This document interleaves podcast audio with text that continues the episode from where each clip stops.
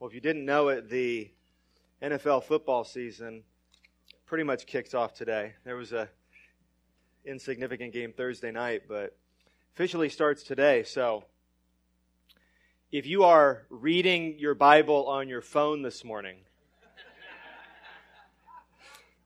my assumption is going to be that you're checking scores. Just so you know. I had to put my phone in airplane mode because it keeps sending me these fantasy updates. First Corinthians is a letter written by the Apostle Paul in the mid 50s, not 1950s, just 50s. It's the longest letter Paul wrote, and he wrote a lot of letters. In fact, Paul wrote almost half of the New Testament of your Bible. There's 27 books in the New Testament, and Paul wrote 13 of them. The Corinthians had written Paul a letter. We don't have a copy of that, but in their letter, they asked their former pastor and mentor a bunch of questions. And so this letter partly is written by Paul to answer those questions. Another reason Paul writes is to pass along teaching. As always, he has theology that he wants to get into the minds of his readers. But there's a third reason that Paul writes.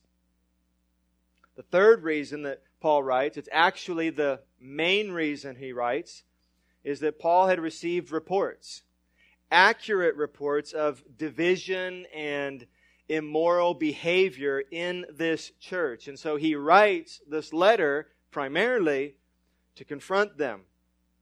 That confrontation is going to begin in the 10th verse of chapter 1, and it will continue all the way through chapter 6. So it's not until chapter 7 that Paul begins to answer the actual questions that the Corinthians wrote about. But before all that, before the confrontation, before the theology instruction, before he responds to their questions, we have nine verses of introduction to the letter. And these are nine verses we'll see of encouragement. Before Paul confronts, he comforts. Before he instructs them, he's going to inspire them. Think of it this way Paul has some very hard words for the Corinthians. He's going to punch them in the mouth. But first, he wants to make sure that their feet are set and they can handle it. That's what he's doing in these first nine verses. These nine verses are the subject and theme of this morning's sermon. And before we preach this sermon, we should pray together. Will you please bow your heads with me? Father in heaven, thank you for this time we have to open up your holy word, time to hear from you. We ask that you would speak to us through your word and by your Holy Spirit, and that by the end of our time together, we would not be the same. Pray that our minds would be changed, our hearts would be changed, our wills would be changed. Help us even as I preach, help us even as we listen to not stop praying for you to come and do a work in our hearts. We ask this in Jesus' name. Amen. Open your Bibles to 1 Corinthians chapter 1. If you're using one of our church Bibles, which you're free to take with you, if you don't own a Bible, you'll find today's text on page 618. In these first nine verses of 1 Corinthians, we are introduced to the author, who is the Apostle Paul, and we are introduced to his readers, who were the Corinthians. And of all the things that Paul could say about himself and of all the things that Paul could say about his audience, he chooses to say who he is and who they are in relation to God. That is how Paul talks about himself in these opening verses. That is how Paul talks about his audience in these opening verses. He talks about them in relation to God. And he does that because when it comes to your personal identity, Nothing is more important than who Paul was and who the Corinthians were and who you are in relation to God. That is the most important thing about Paul.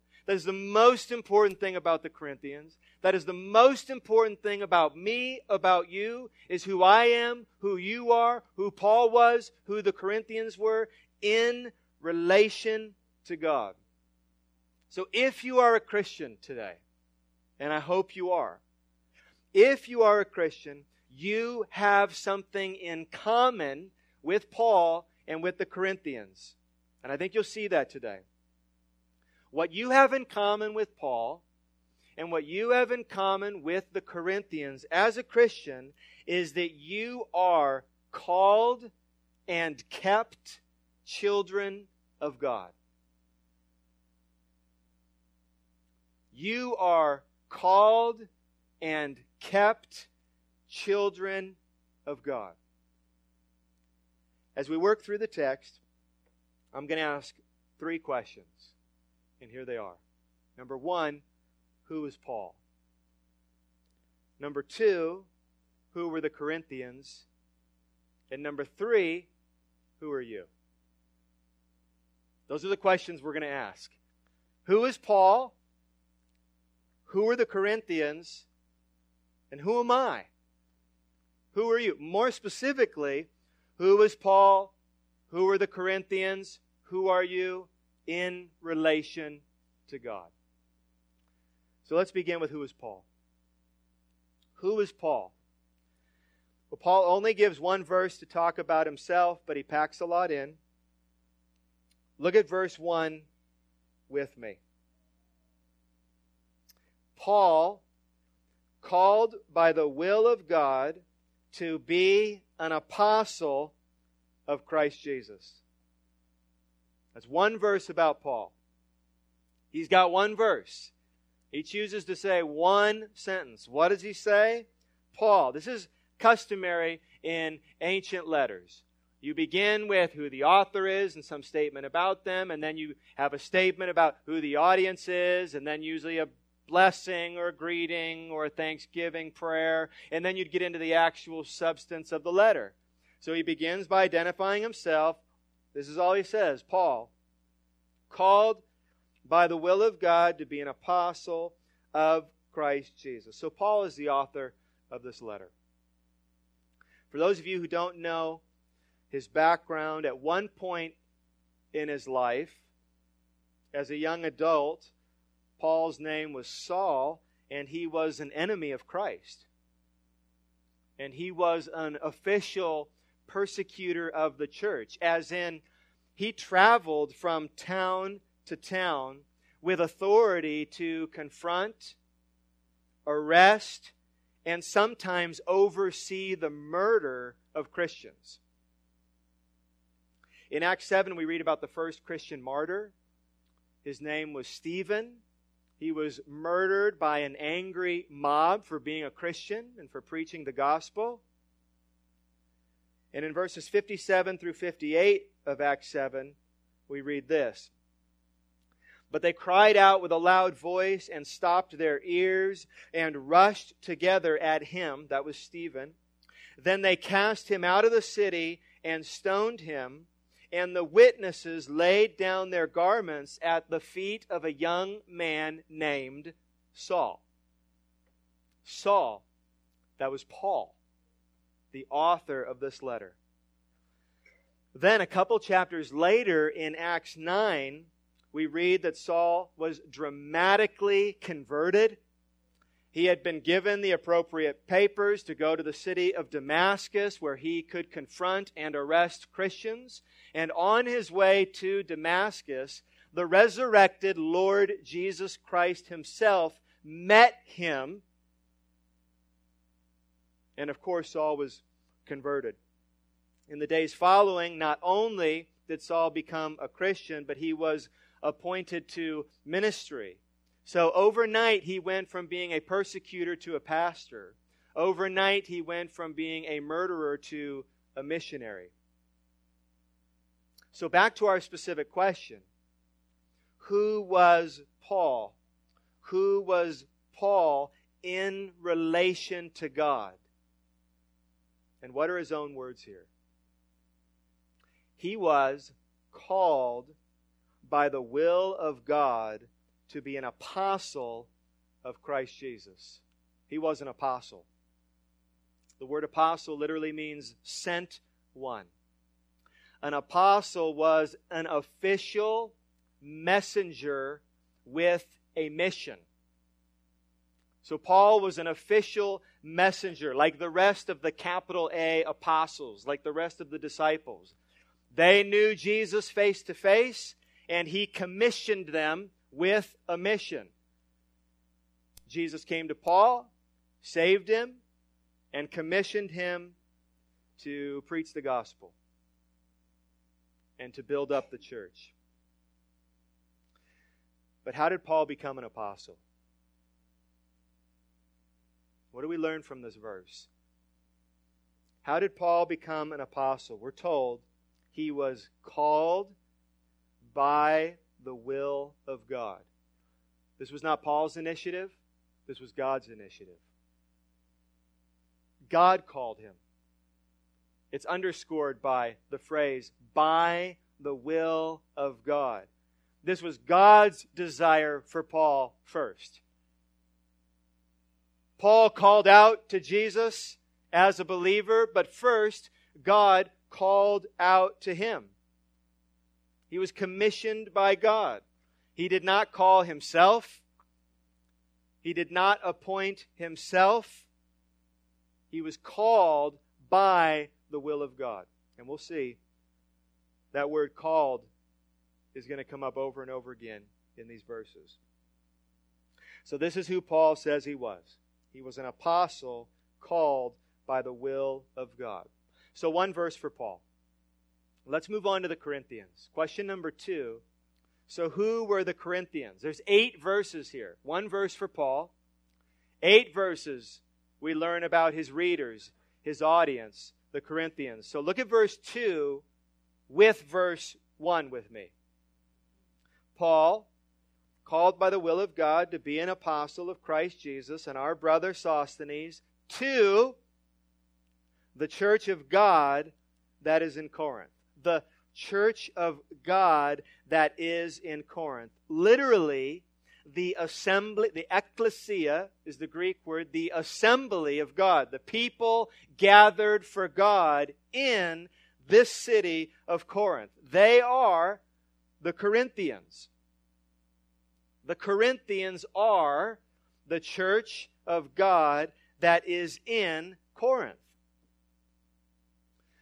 That's interesting. You can actually read about the beginning of this church. There's a book of history in the New Testament. It's the book of Acts. That means the Acts, the early Acts of the Apostles. And in chapter 18, Luke, who's the writer of Acts, he records the founding of this church. And so let me give you some of the details. Paul was on his second missionary journey at the time.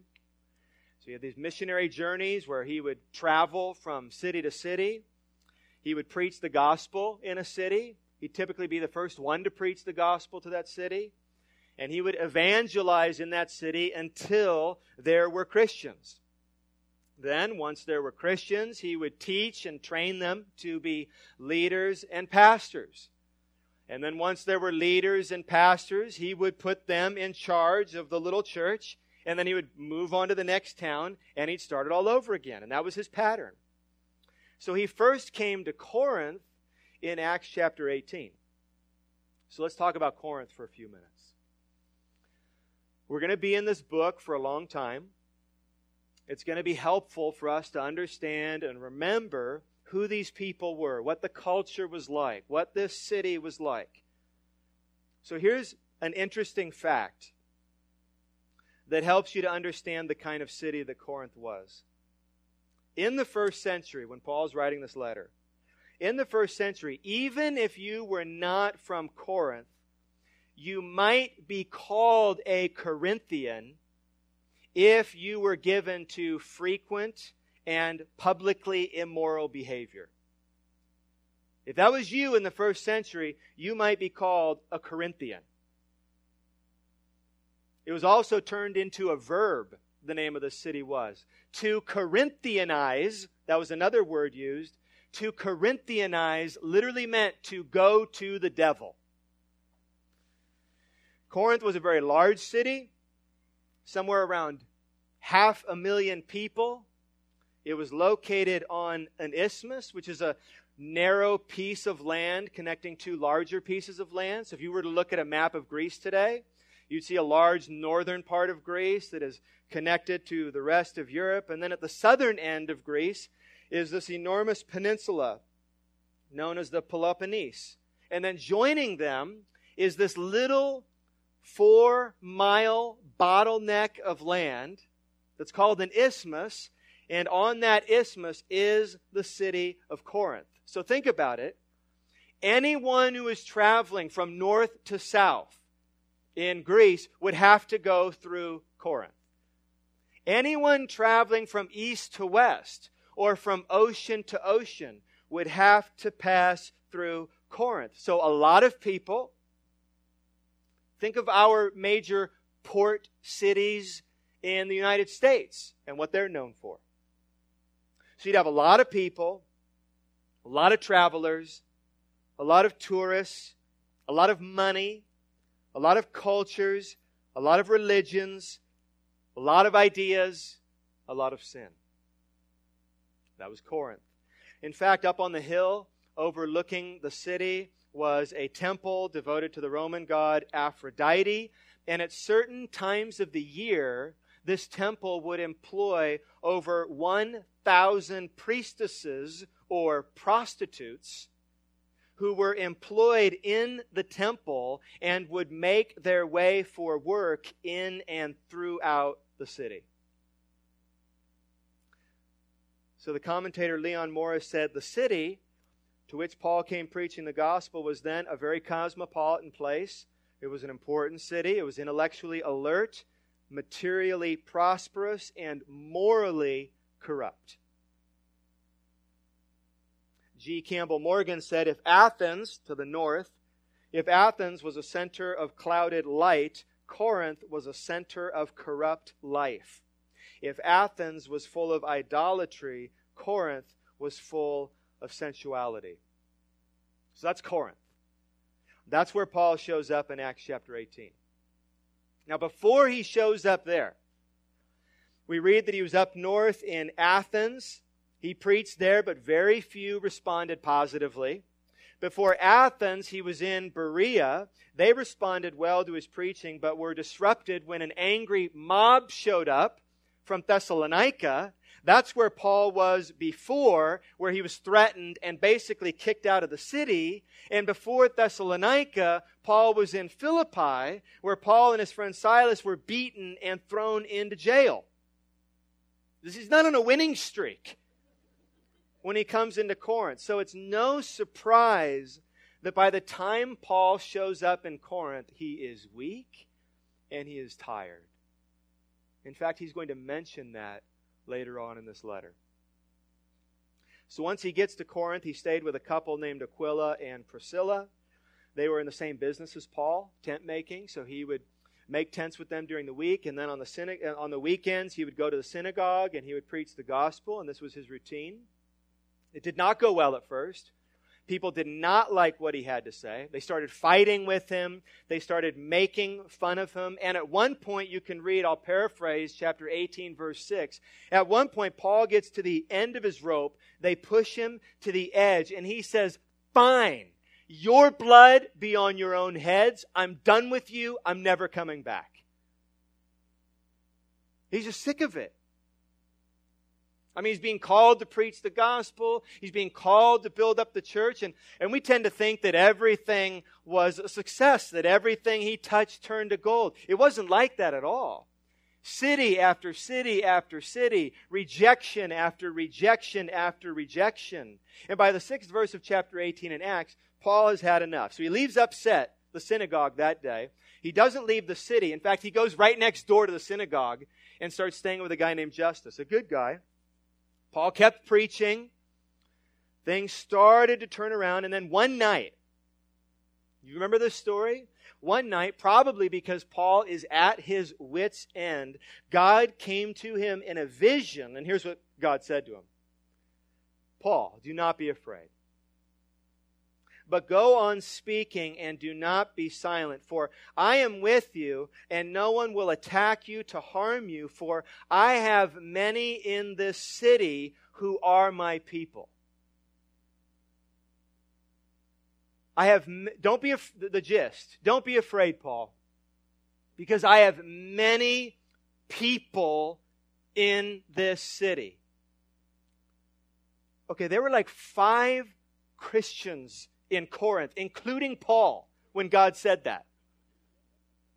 He's looking, he can see them all across a table. And he gets this encouraging vision from God. I have many people who are my people in this city. So, what is God saying? God is saying that there were many Christians in Corinth, they just didn't know it yet. And as Paul would preach the gospel, we'll get into this. As Paul would call out to the masses, God would call out to many within the masses, and they were going to respond and believe the gospel. So they were covert and they didn't even know it. So God encourages them and says, Hey, keep preaching. Your, your work is not done here. I've got a lot of people that I intend to save, and I need you to preach the gospel so that I can activate that gospel in their hearts and they will come to me and believe. Well, evidently, that was all the encouragement Paul needed because he stayed for another year and a half. So he stayed for another year and a half in Corinth before moving on to the next city. And now, fast forward years later, in the mid 50s, years later, the church in Corinth has grown. There are some problems. And they write a letter to Paul asking for help and advice. And 1 Corinthians is his response. He writes in this letter. So, who were the Corinthians? Think with me. Who were the Corinthians? Verse 2 they were the church of God in Corinth. Were you paying attention to the description of that city? And now, years later, there's a big church in that city, a church that belongs to God. That was a miracle. That's the last place you'd expect to find a church. That's the last place you'd expect to find Christians. One commentator called a church in Corinth a great and joyful paradox. There's more. There's more to the answer who were the Corinthians. Listen to what Paul goes on to say. Listen to what he goes on to say about the Corinthians in relation to God. There are three more things to see. Let's look at the first thing, verse 2. To the church of God that is in Corinth, to those sanctified in Christ Jesus. First, the Corinthians were sanctified in Christ Jesus. This word sanctified, it means dedicated or devoted or set apart. And the Bible has different ways of using this word. There's a past, and there's a present, and there's a future. A Christian has been sanctified, and the Bible talks about that. A Christian is being sanctified, and the Bible talks about that. And a Christian will be sanctified, and the Bible talks about that. If you're a Christian, you have been saved, you are being saved, and you will be saved. Positional sanctification is what happened in the past. When you became a Christian, you were plucked up, okay? You were plucked up by God you were set apart from the world and dedicated to Jesus Christ. You were, your position in the universe in relation to God changed. You went from being an enemy of God to a friend of God. He plucked you out, took you away from the world, and dedicated you and gave you, we're told in the Gospel of John, and gave you to Jesus Christ. That's past tense, Christian. progressive sanctification is what is happening now. Now, Christian, God is making you more like Christ. So he dedicated you to Christ. Now he is making you more like Christ. That's present. And then one day, you will experience perfected sanctification. That is what will happen in heaven when God will make you perfect in Christ. So God has dedicated you to Christ when He saved you, past tense. God, present tense, is making you more like Christ. And one day, God will make you perfect in Christ. That is positional sanctification. That is progressive sanctification. That is perfected sanctification. This here is positional sanctification. This is past tense, isn't it? These people have been, they were sanctified in Christ Jesus, which means they were set apart. He's reminding them. You were set apart and you were dedicated to Christ. Second, look at the rest of verse 2 and verse 3. Called to be saints together with all those who in every place call upon the name of our Lord Jesus Christ, both their Lord and ours. Grace to you and peace from God our Father and the Lord Jesus Christ. There's the word called again. So, not only, who were the Corinthians? Not only had they been sanctified, they had been called. That's the second time this word is used. It's going to be used one more time. We'll come back to this in a minute. So they're sanctified, they're called, and then finally, third, look at verse 4 with me.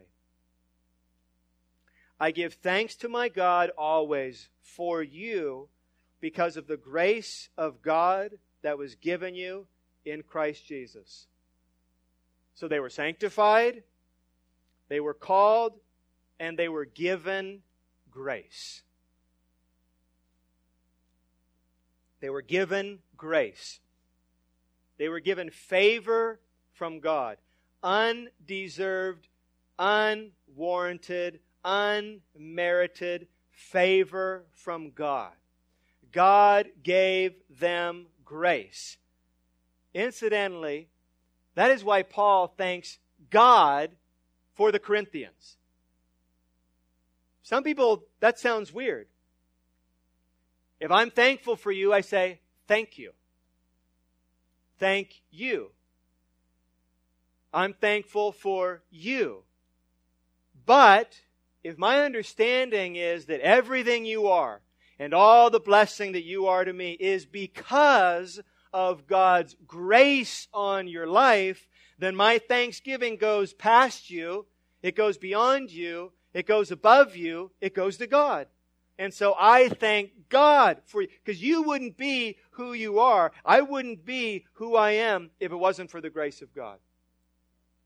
So Paul tells them, he doesn't go on and on, hey, you're great in this way and you're great in that way, and man, way to go here and way to go there. He could do that. He doesn't. He says, I thank God for you. Because everything and anything good that a Christian is, is solely, solely because of God's grace.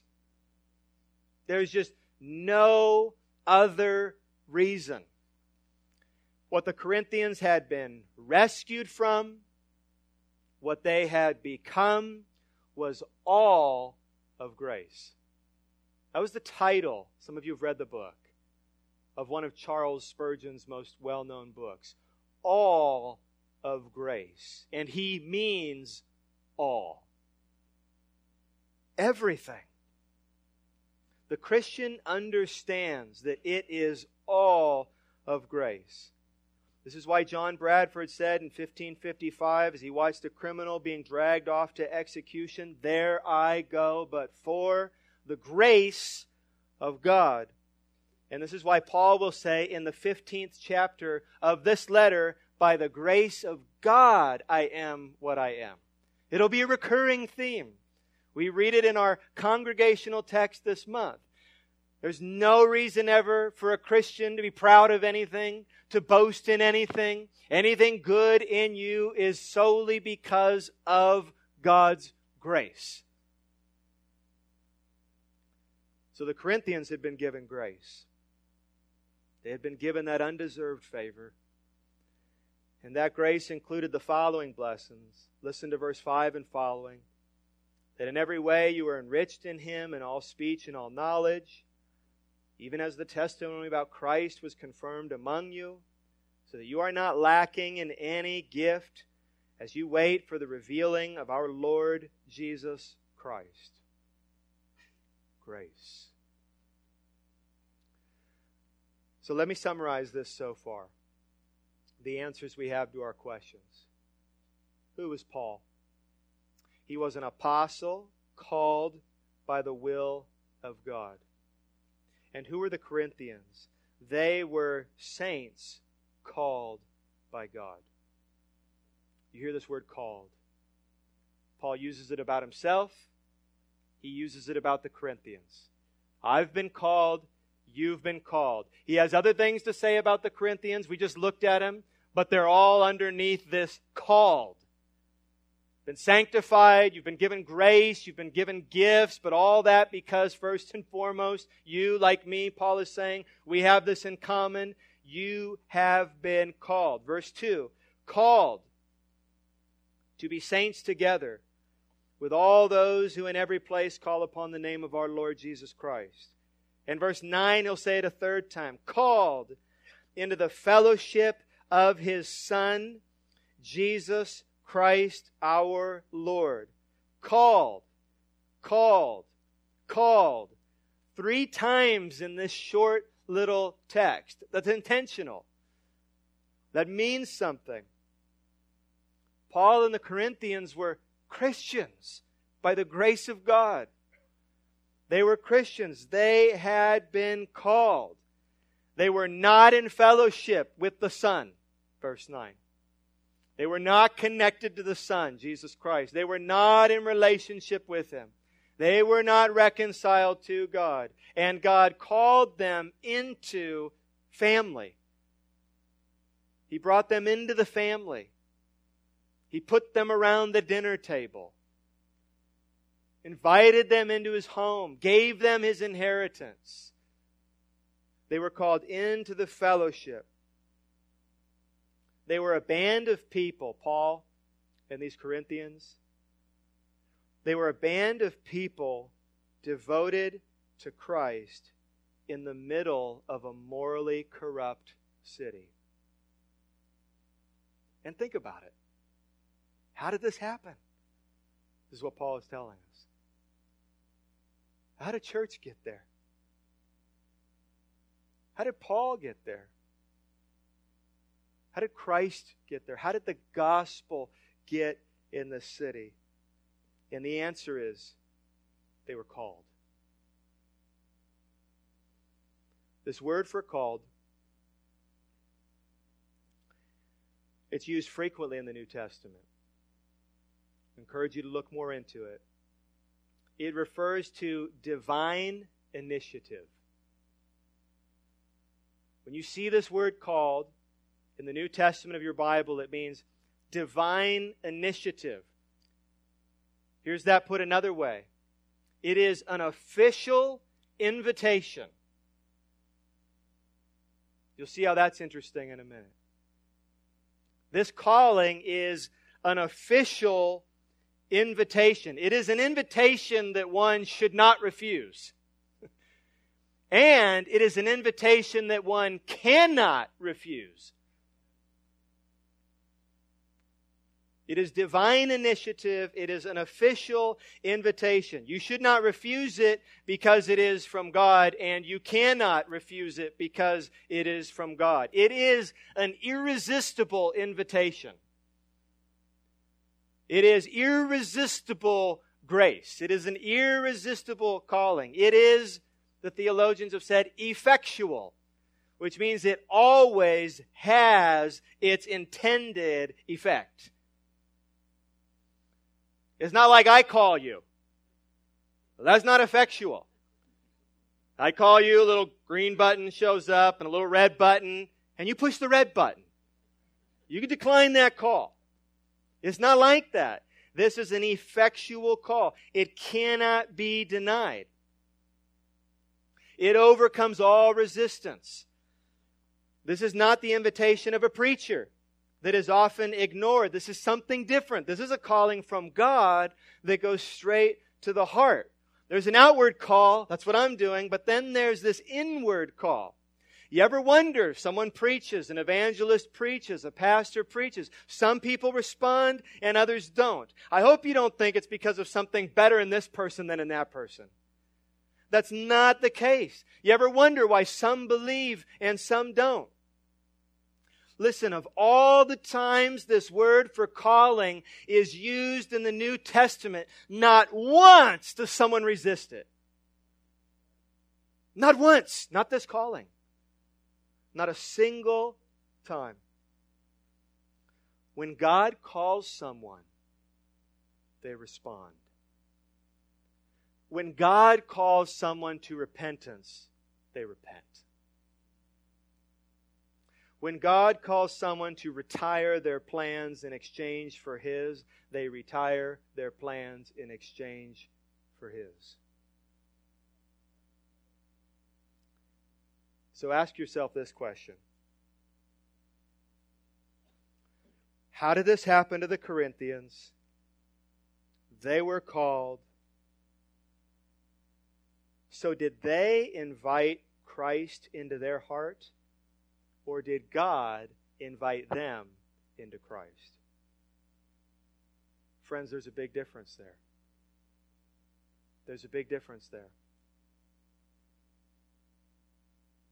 And if you're like me, you've heard that phrase a thousand times. Or maybe if you're like me, you've said it a thousand times. And you've painted a picture of Jesus knocking, knocking, knocking, knocking, desperate, weeping, sad, doing everything he can to get into your heart.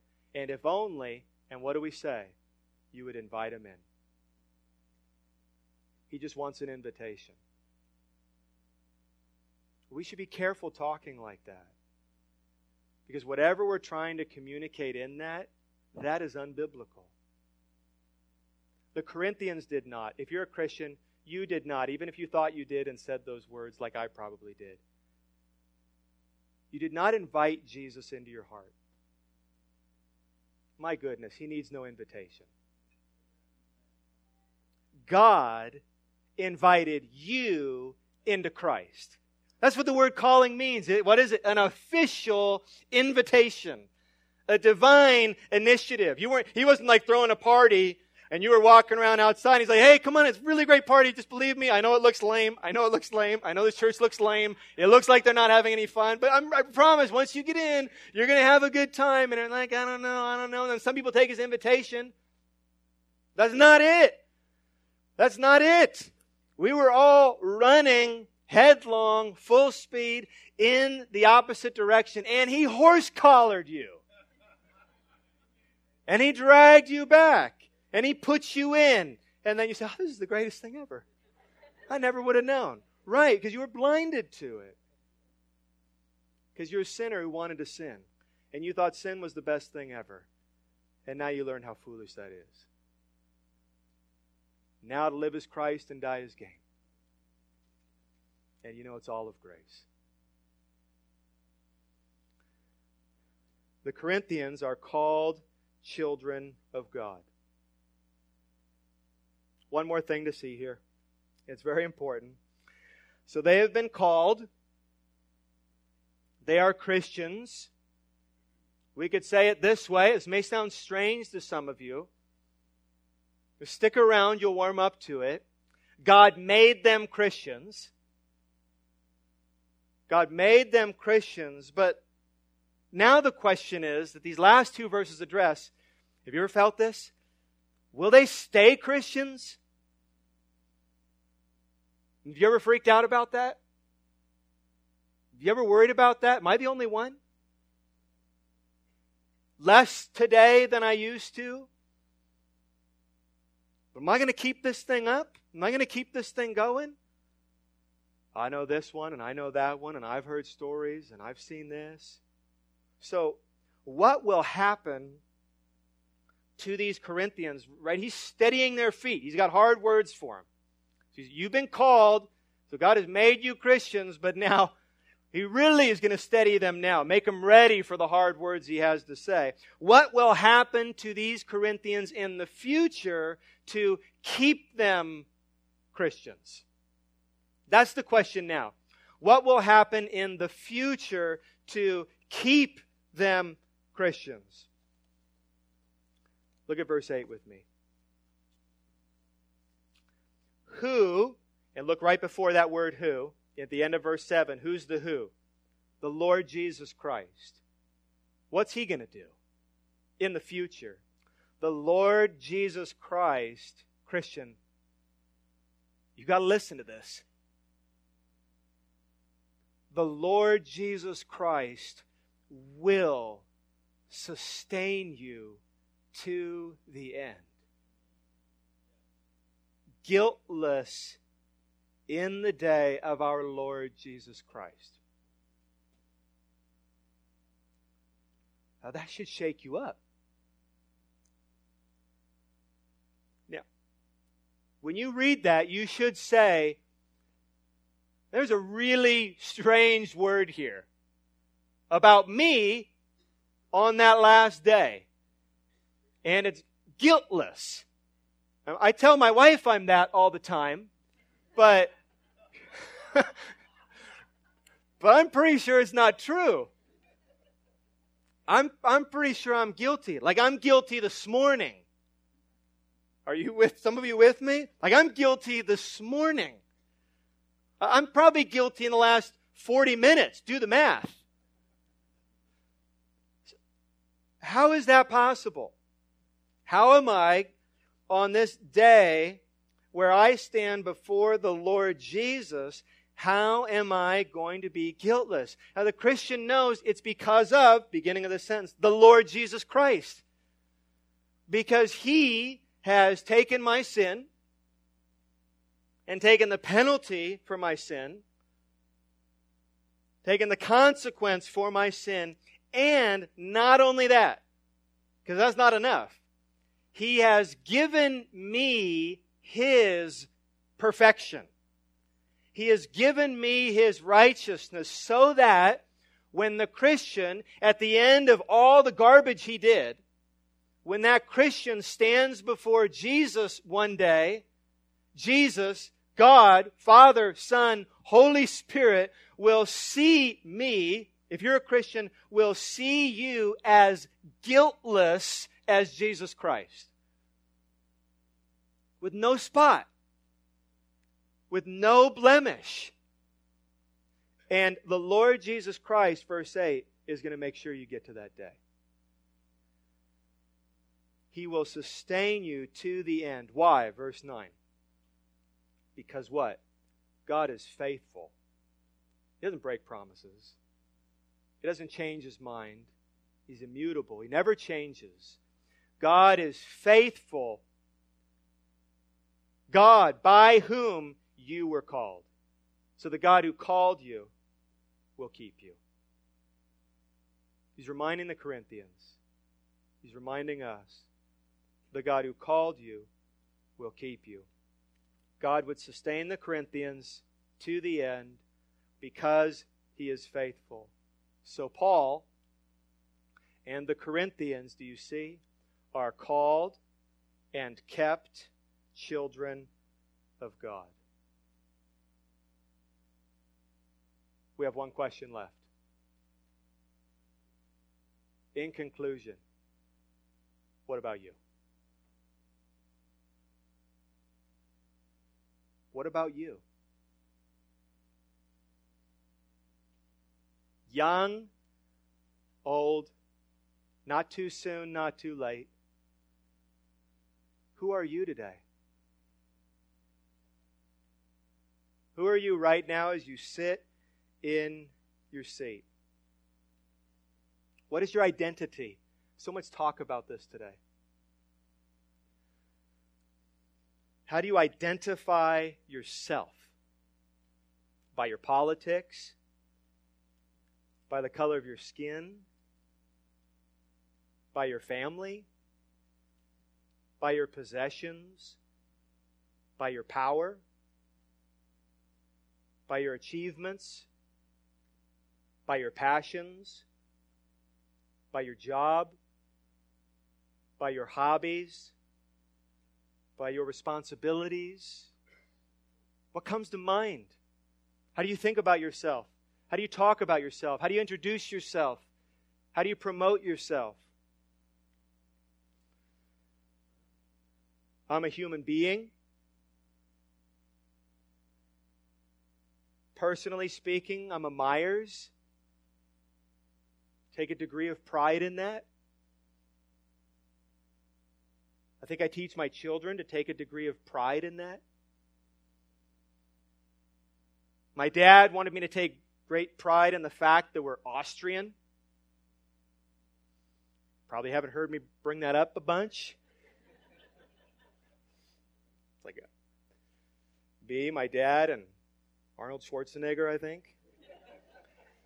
I don't really know who else. I'm a pastor. Comes to mind. A husband, a father, a brother, a teacher,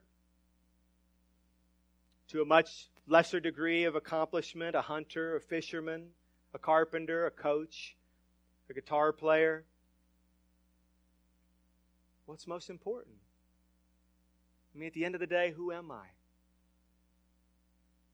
Who is Paul? What does he talk about? Who are the Corinthians? What does he talk about? I am a child of God. I am a child of God. I'm a Christian. This is basically how I think of my life for many years now. I am a Christian. That's number one. I am a husband to my wife, Kristen. That's number two.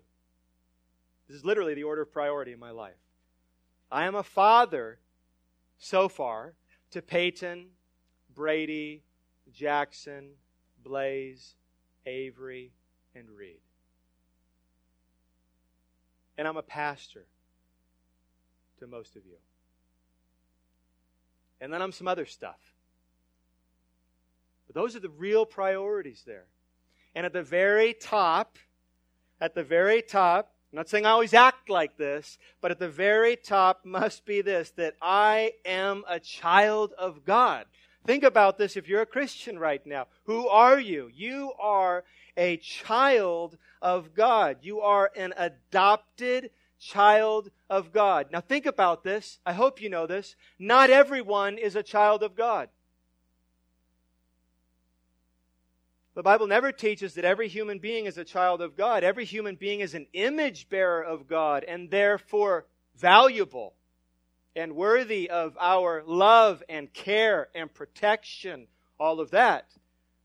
But not everyone is a child of God.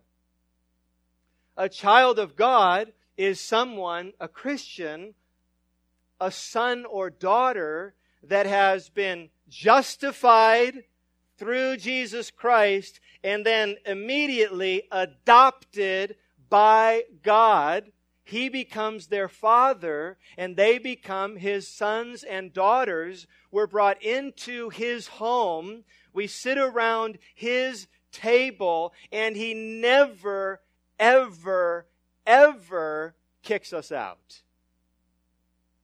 No matter what. So I'm a child of God. And then what I'm reminded of in this text is how I came to be a child of God. So, are you a child of God? And if you are a child of God, what has Paul reminded you of this morning? God called you. God brought you in. God adopted you. God opened your eyes. God opened your ears. God gave you new life, like you were born again. God took your heart of stone and He gave you a heart of flesh. He called you out of darkness and brought you into His glorious light. Not only that, not only, Christian, are you a child of God because God has called you, but also you will be kept to the very end and then into eternity. You have been called and you will be kept. So be encouraged. Let's pray. Our Father in heaven, thank you for the word that you've had for us today. Thank you for this news or this reminder that we have been called by you into your great family and that you have promised to keep us in your great family, that it's once in, always in. We're thankful, God. We know that it is all of grace. Thank you for changing our heart. Thank you for changing our mind.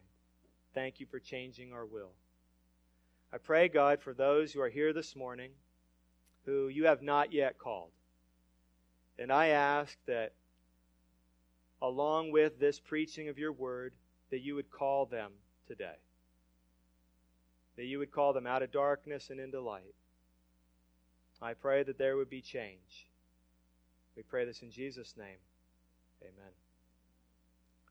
So every Sunday, following every sermon, we respond by taking communion together. That's what we do every week here. We do that in obedience to the Lord Jesus Christ and in remembrance of what he has accomplished for us on the cross through his death. So later in this, let, this letter that we're studying in 1 Corinthians 11, let me read to you, beginning in verse 23 through verse 26. For I received from the Lord what I also delivered to you, that the Lord Jesus, on the night when he was betrayed, took bread, and when he had given thanks, he broke it and said, This is my body, which is for you. Do this in remembrance of me. In the same way, also, he took the cup after supper, saying, This cup is the new covenant in my blood. Do this, as often as you drink it, in remembrance of me. For as often as you eat this bread and drink the cup, you proclaim the Lord's death until he comes. So we are remembering and proclaiming the Lord's sacrificial death this morning you are invited to take communion with us if you are a Christian. If you have confessed your sin and placed your trust for salvation solely in the work of Christ, and if you are committed to a local church, this or another that faithfully preaches the gospel. If you are not a Christian, communion is not for you. If you are a merely professing Christian with no church home, in word committed to Christ, but in action not committed to his body, communion is also not for you. For the rest of you, brothers and sisters, in a few moments, when the leaders are up here to serve, we invite you to enter into the center aisle, come forward and take the emblems, and then return to your seat. And we'll take this communion together for those of you who are not Christians, or for those of you who are merely professing Christians, this would be a great day to turn to Christ. I'm available after service. Others would be available after service if this is something that you'd like to talk about. Let's pray one more time before we take communion together. Our Father in heaven, we come to you again. And we come to you now because we are preparing to, in the way you've commanded us, remember your death. The death of your Son, Jesus Christ. And we mean to proclaim his death through what we do in the next few minutes. God, we want you to know that it is our heart and desire that you would be pleased and honored and glorified. Help us, God. Help us to remember now and to proclaim now in a way that brings you all the glory.